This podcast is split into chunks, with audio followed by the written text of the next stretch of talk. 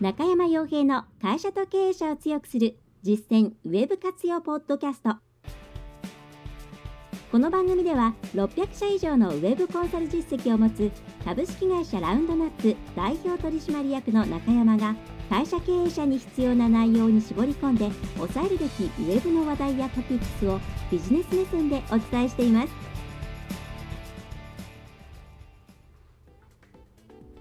皆さんこんにちはラウンドナップコンサルティングの中山ですそれでは本日も会社と経営者を強くする実践ウェブ活用ポッドキャストを始めていきたいと思いますのでぜひとも最後までお聞きいただければと思いますえさて今回はですね、まあ、あまり扱わないんですけども、え少し SEO の話題ですね。で、この時期になってくると、よく話題に上がってくるのが、うん、マップですね。Google マップ。えー、Google で検索すると、まあ、特にローカルなキーワードを入れたときに、えー、検索結果の中に地図が出てくるっていうのは、うん、たくさんの方が見てると思います。で実際この部分に、えー、きちんと自社がね、えー、掲載されることによって、えー、電話であったり、それから経路案内であったりというのは、えどんどんどんどんですね、え発生するようになっています。で、まあ、基本的にスマートフォンからね、使うものではあると思うんですけれども、え昔はね、それほど例えば電話ならなかったような気がするんですよね。ですが、まあ、最近いろいろなクライアントさんの案件を見ていると、まあ、かなりそこからダイレクトで電話の問い合わせというものが発生するようになってきています。えー、ということなので、 map engine、まあ、MEO ですね、 map engine optimization というものをきちんと、えー、施策の一つとして考えておくことというのは非常に重要ですと。えー、というところはまず押さえておいていただければいかないけないので、えー、地図ってなんかよくよくわかんないから、えー、全然手出してないよっていう方はですね、ものすごく損をしているので、ややらなければいけないっていうのはまず押さえておいてください。で、えー、そうするとじゃあ次の段階としては、うん、どうやってじゃあ地図検索で上に行くのかっていうところになってくると思うんですね。で、これですね、えー、おそらく SEO、一般的なオーガニック、その普通に検索した時に出てくる、えー、順位を上げるっていうところ、えー、そこそこに比べてよりカオスなのがこの地図検索だと思います。で、えー、まあ、結論から言うとですね、そんなにこれ深くいろんなテクニカルな要因ってないですね。で、えー、実際に実践してみて含めてもそうなんですけども、こうやったら上がるとか、え、こういうふうにしていけばなんとかなるとか、そういうのってですね、まあほとんどないですね。おそらく Google の方もいろいろ要素をいじっていると思います。多分、S、普通の SEO 以上にいじってる感触があります。えなので、こう、前はこれで上がっていたんだけれども、今はこれでちょっと下がっちゃったっていうケースもありますし、また、今広告出せるようになっちゃってますからね。昔は広告出せなかったんですけども、今はそこに広告枠がありますから、うん、なおさらそうですね、上位表示狙うんだったら、じゃあもう広告を出しちゃった方が費用代効果いいんじゃないかっていうケースも増えてきています。はいえー、という状況の中で、えー、まあ、とはいえですね、できるだけ、えー、低コストでというか、まあ、効率よく自分のたちの、うん、サイトっていうもの、ホームページっていうか、まあ、そのローカルのリスティングですね、えー、というものを上に上げたい。できれば検索結果で一目で見える3位以内に上げたいというのはあると思います。で、えー、今回はですね、じゃあどうやって上げるのか、その方向性というものについてお伝えできればと思います。まずはこのあたり実践していただければ、えー、まあ、もちろんね、競合が同じように頑張っていれば、なかなか上位表示できないとは思うんですけれども、まあ、あの他が特に何もしていなければ自然と上がっていくように、え、なると思います。はい、で、えー、まずですね、まあ、うちも情報源としているものが実社のお客さんだけだと限界があるので、2012年ぐらいから、まあ、かれこれも6年、5、6年ですかね、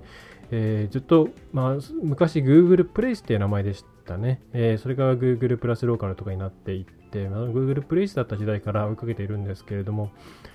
えー、まあ、何回かですね、ベニスアップデートとかいろんなものがあって、えー、くるくる変わっています。で、当時からカオスなんですが、まあ、海外でもこの辺の研究は進んで、えー、いて、また研究というかその辺をなりわいとする方はいて、おそらくローカル SEO ガイド .com というところが一番有名ではないかなと思います。はい、でここが、年に1回ぐらいですね、えー、今、その ranking factor ですね、えー、こういう要素がローカル検索で、えー、上に行くためには重要だよっていうものを出してくれています。でこれを多分ほとんど毎年記事にしていると思うんですが、まあ、時々 Moz とかも記事に、えー、してますけども、まあ、最初はですね、おそらくこの辺の話を聞いたことある方は多いかなと思うんですけども、例えば citation、えー、いわゆるリンクではなくて自分たちの、まあ、 NAP と呼ばれる name、business name、会社名、えー、A はアドレス、NAP で NAP ですけども、えー、会社名とアドレス、住所、それから P はフォンナンバーですね、電話番号、これが完全に一致した状態でたくさんあれば、えー、そこっていうのはこう Google のローカル検索で上位に行きやすいみたいな話あったかと思います。サイテーションが大事ですねっていうところですね。であとはそのレビューの数とか、レビューの、え、評価ですね、えー、というものが影響しているであろうとか、それから Google の、まあ、今 Google マイビジネスというふうに呼ばれていますね。その中の情報を、え、きちんと埋めていくことが必要だとか、写真はこれだけ入れた方がいいとか、まあ、いろんなそういうテクニック的な部分っていうものが重要だっていうのが、おそらくまだそのあたりで、えー、うん止まっている方も多いのかなと思います。で、じゃあ今現在どうなってるかというと、まあ、もちろんですね、これ上位を分析した結果なでしかないんで、えー、ね、参考資料ぐらいのレベルで捉えてもらえればと思うんですが、えー、例えば2017年に発表されたローカル SEO ガイドの記事を見てみると、実は圧倒的1位で何が影響しているかというと、その自然検索でのその、えー、サイトの順位なんですね。つまり一般的な SEO で上位表示しているサイトっていうのは、アップ検索でも上位表示してますよっていうことなんです。まあ、ものすごく身も蓋もない結果になっているんですが、これ実際にそのどれぐらいランキングに、え、相関関係があるかというグラフを見ると、圧倒的1位で、え、2位に倍以上ぐらいの差をつけて、え、ローカル検索の順位っていうのは、その普通の自然検索の順位とリンクしているよっていうことが示されています。で、これ実際実感としてもそうで、例えばもう一般的な、えー、検索順位がものすごく低いのに、ローカル検索ではものすごく順位が高いって、まずないんですね。で、そうではなくて、えー、地図でもちゃんと上位にあるし、普通の検索結果でも上位にあるっていうサイトが、まあ、ほとんどだと思います。まあ、なので、えー、極論ですね、えまあ、Google マイビジネスのデータはきちんと入れる。っていうことはもちろん必要なんですけれども、Google マイビジネスのデータをきちんと入れて、その上できちんと SEO のガイドラインに沿ったですね、やり方の、え、最適化というか、まあ、強化をしていけば、自然とマップの方でも上がっていくという考え方が一番いいと思います。まあ、なかなかそうやったマップ専用のリソースを会社として割くっていうのは結構体力のある会社じゃないと難しいと思うんですね。まあ、おそらくそのレビューへの対応とか、それからレビュー自体を集めるとか、まあ、この辺はできるとは思いますけども、例えばサイテーションをいっぱい、こう、いろんなところにつけるために、なんか、えー、リアル部隊を動かすとか、そういうのっていうのは、うん、そういうことができるダメ押しみたいなものなんで、余裕がある企業さんならそれやってもいいとは思うんですけれども、まあ普通の会社さんでそれやってもですね、おそらく相当投資対効果悪いだろうなというふうに思います。えー、ということで、えー、じゃあマップ上に上げたいっていうふうに考える方はですね、えー、やっぱりこうテクニカルにこうすれば上がっていくよってものないというふうにまず考えてください。そして、え一般の自然検索で上位表示していれば、えマップでも上位表示しやすくなるよというふうに考えて、一般の SEO の方にきちんと、え力を注いでいくと。で、そのおまけとして、おまけというかですね、それにリンクするような形で、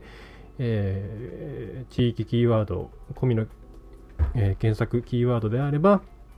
自社が上の方に上がっていくよっていう風な考え方を持ってもらえればそれで十分だと思います。で、それ以上のことをですね、何かこう、細々とやっていても多分そんな変わらないんですし、それにかける時間とお金があるんだったら、えー、デザインとかコンテンツとか、えー、それから、え、普通の営業活動に回した方が、え一般的な中小企業、零細企業のレベルだったら、レベルというかその規模感であれば、えいいと思います。まあ、大企業さんがやるとかだったら別ですけどね。はい。えー、というところがですね、まあ、本当に身も蓋もない話になってしまうんですけれども、私としても実践していてそんな感触で、わざわざ MEO なんて名前を付ける必要もないんじゃないかなって思っています。まあ、それで実際上がりますね。うちも、その、地域証券のお客さんであれば、そその、まあ、本店1店舗ですね、えー、というところだけが、うん、上位表示する。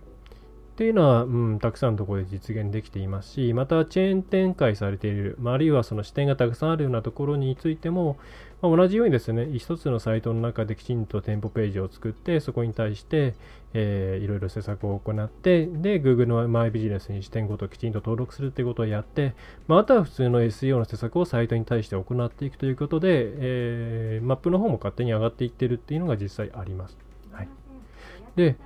まあ、マップの方ね、そうすると、ちなみにまあ、そうやって視点たくさん持ってるとこは、本当にこれやった方が良くて、ちゃんと Google マイビジネス登録して、えーえー、ってやっていくと、あの視点全体でどんどん多分あの家電の数上がっていきます。電話かかってくる数上がっていきますね。あの多分モバイルから直で電話を受けられるような、えー、職種であれば、あの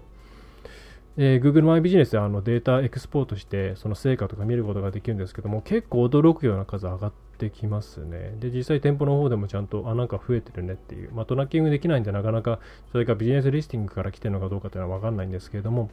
えー、という結果になっていきます。まあ、既存客の方のリピートなんかにもですね、非常に上げ出すし、あとは道がわかんない時に経路案内なんかの数、えー、がちゃんと提供されていることによってお客さんに逃さないとか、まあ、いろんな効果があるんで、特にチェーン展開してる、チェーン展開しているところはサイトの構造をきちんと見直して、でそれで、えー、マップの方は、えー、自然と一緒にリンクして上がるようにして、であとは SEO の方頑張るってやっていくと、すごく相乗効果があります。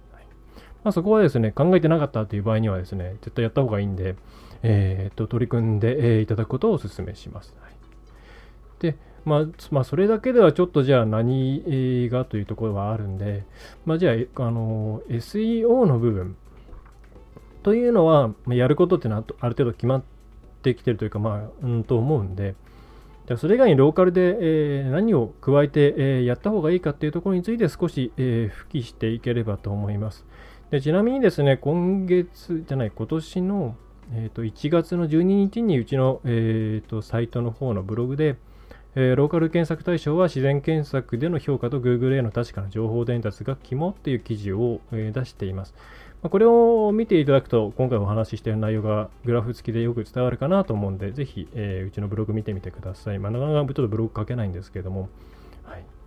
で、えー、じゃあ、まあ、その SEO の部分がすごく関係しているのは分かったと。で、それ以外にもやれることはやっていきたいっていうこともあると思いますし、やるべきです。えー、じゃあ何をやるべきかっていうと、まあ、まずやっぱりですね、次のその、えー、ローカル SEO ガイドの方で、えー、いわゆる一般的な SEO 部分の次に重要だと言われているのは、レビューですね。で、レビューも、うん、あんまりこういうテクニカルなことを言うのはあれかもしれませんが、レビューの中にですね、きちんと狙っている検索キーワードが入っているかどうかっていうのは重要みたいですね。はい。でそれからその地域名が入っているっていうのも重要みたいです。まあ、なかなかただとはいえ、レビューの内容を相手に強制するっていうのは本来良くないことですから、まあ、ここについてはまそういうのが増えるように何かまあその案内の仕方ができればいいなというような形で捉えていただくのが、えー、いいかなというふうに思います。でもちろんレビューの数というものも重要ですね。それからレビューに対してきちんと返信をしているかというのも重要になってきます。まあ、ただ、レビューの数が1桁とか、えの場合には、まあ、返信を全てつけたからといってものすごく上がるっていうことはないですね。まあ、むしろあのレビューっていうのは対人間ですね、コンバージョン率とかの方に大きく影響してきますので、レビューが低かったとしてもそれに対してきちんと、え返答をして、えー、あの、なていうんですかね、え、そういう悪い印象を持った人に対してきちんとケアをする、えー、サービスの改善をするっていう態度を持っているという会社だと見せつける、見せつけるというか、うん、思ってもらう。もちろんそういうふうに営業時代もね、やあの運営時代もやっていかなきゃいけないんですけれども、えー、そういう割とコンバージョンに影響する部分なんで、レビューっていうのは。はい、そのレビュー100個とか200個あって全然返信してないっていう場合には全部につけたら結構変わるかなと思いますけれども、え、そうじゃない場合には、まあ、あのちゃんとコンバージョンの観点でレビューに対しては返信をしましょうっていう感覚ですね。はい、ででもちろんレビューっていうのはついていた方が、えー、まあ、おそらくランキング的にも上位あの上がってくるでしょうし、また、例えば3つ、4つビジネス、その地図検索で並んでいて、レビューがきちんとついている方がクリックされやすいですよね。で皆さんもじゃあ飲食店調べましたって言って、レビューがついてないところがいっぱい並んでる中で、1個だけレビューがなんかちゃんと星、4.1とか2ぐらいで、レビューが10個とかついてれば、そっちをやっぱり選ぶじゃないですか。っていう観点でレビューは捉えてもらった方がいいかなと思います。つまつまりクリック、えー、検索結果でいうクリック率のところに影響する、CTR の部分に影響すると。えー、まあ、順位の方でももちろん影響してくるんですけども、CTR の方に影響するんで、そういう観点でレビューについては対応していただくのがいいかなと思います。はい、でそれ以外は、うん、まあ本当にですね、まああんまりない。だからサイテーションとかっていうのはほとんどは今相関がないっていうふうに言われていますね。でそれ以外にも昔よく言われた、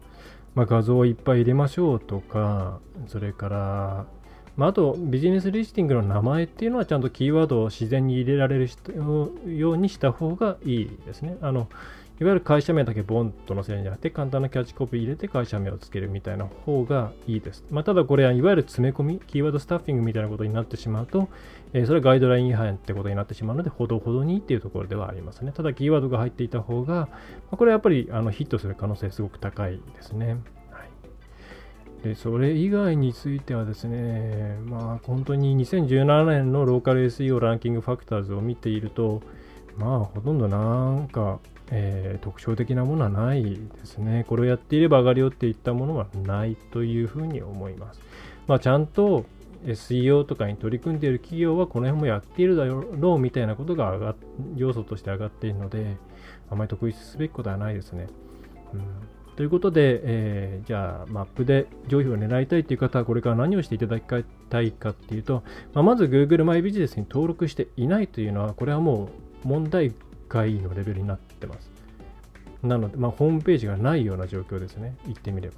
ちゃんと Google マイビジネスに登録をして、ビジネス情報とか営業時間とか、ウェブサイト、リンクするウェブサイト、これものすごい重要ですね。そのリンクしている先のウェブサイトの、えー、外部要因とか、そういうものが影響してきますから、それは重要ですし、きちんとそのリスティング見られたときに訴求力があるような、えー、いろいろな文章とかも入れていかなきゃいけないですね。で写真ももちろんちゃんと入れなきゃいけない。はい、で管理して、で、レビューをお客さんになるべく書いてもらえるようにいろんな取り組みをしていくことはもちろん重要ですし、またレビューがついたらそれに対して、えー、きちんと真摯に返信をしていくっていう、まあ、これはまあ、いわゆるまあ、じゃらんとかそういうポータルサイトでも同じことですけれども、えー、ことも重要です。これはランキングファクターというところでもそうですけれども、お客さんのそのコンバージョン率っていうところにも影響してい、きます。で、レビューの数っていうのはクリック率にも影響していきます。まあ、もしかしたらこの辺の割合も見てるかもしれませんね。最近 Google はユーザーの検索行動っていうものをランキングファクターに入れているっていうふうに自然検索の方では言っているので、もしかしたらマップエンジンの方も MEO の方もその辺を考慮している可能性は十分にあります。まあ、だとしたら、らえー、レビューの数とか、その平均っていうのは非常に重要になってきます。まあ、業種によってはですね、なかなかレビューつかつかないような業種もあるので、うん、そのそこに行ったっていうことを自分、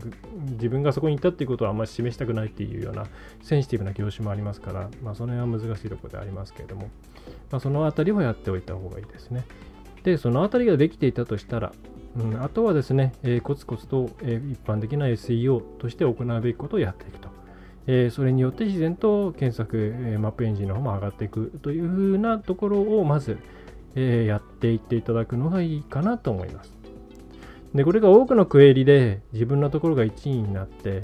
まあ、より多くの人に自分たちのところに来てもらうためにはどうしたらいいかなっていう段階に入ったら、そうしたら例えばその1ページ目の写真を変えるとか、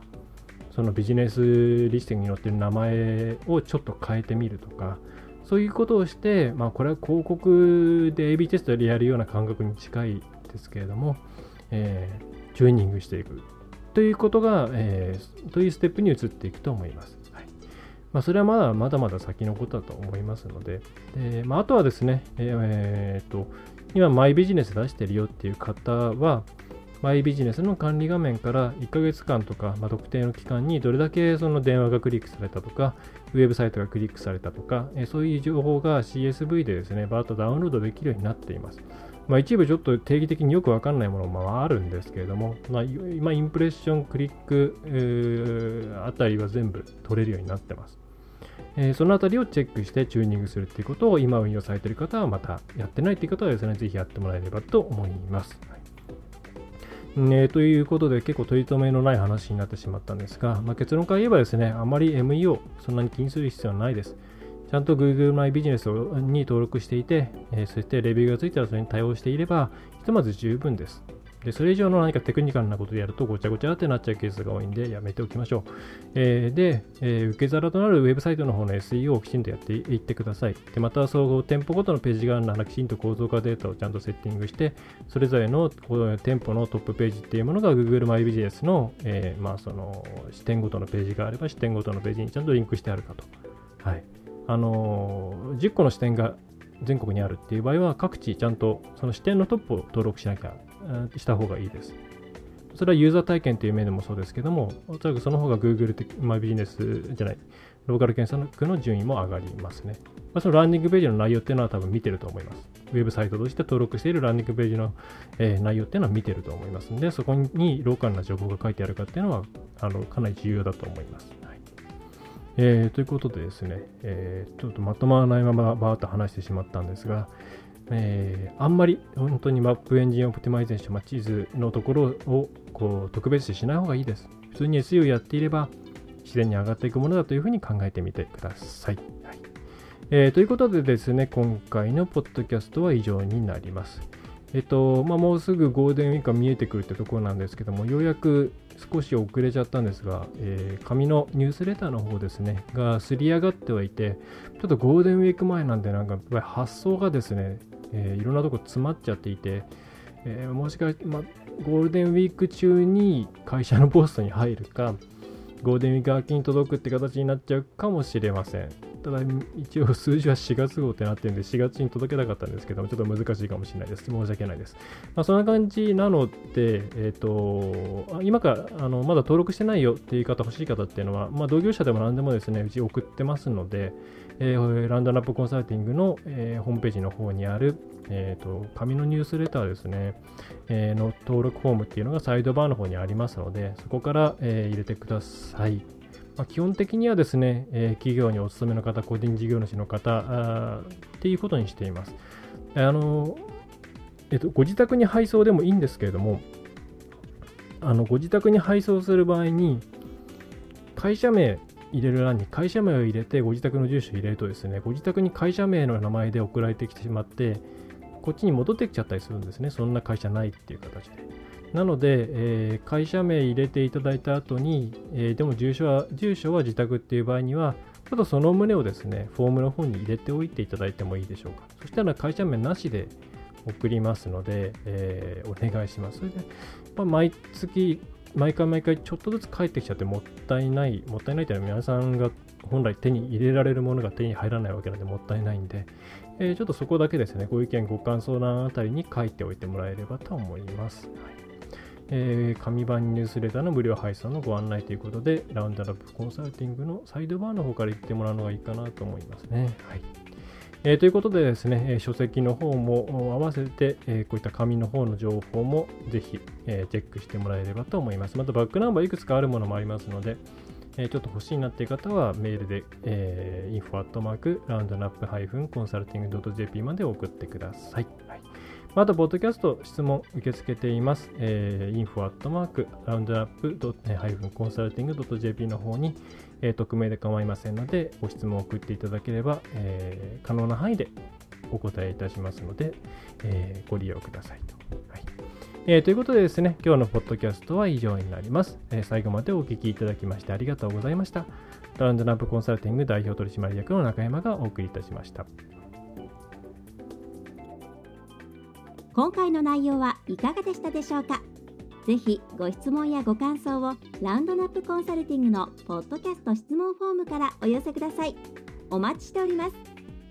またホームページにてたくさんの情報を配信していますのでぜひブログメールマガジン郵送ニュースレターや各種資料 PDF もご覧くださいこの世からウェブを活用できない会社をゼロにするを理念とする株式会社ラウンドナップがお送りいたしました。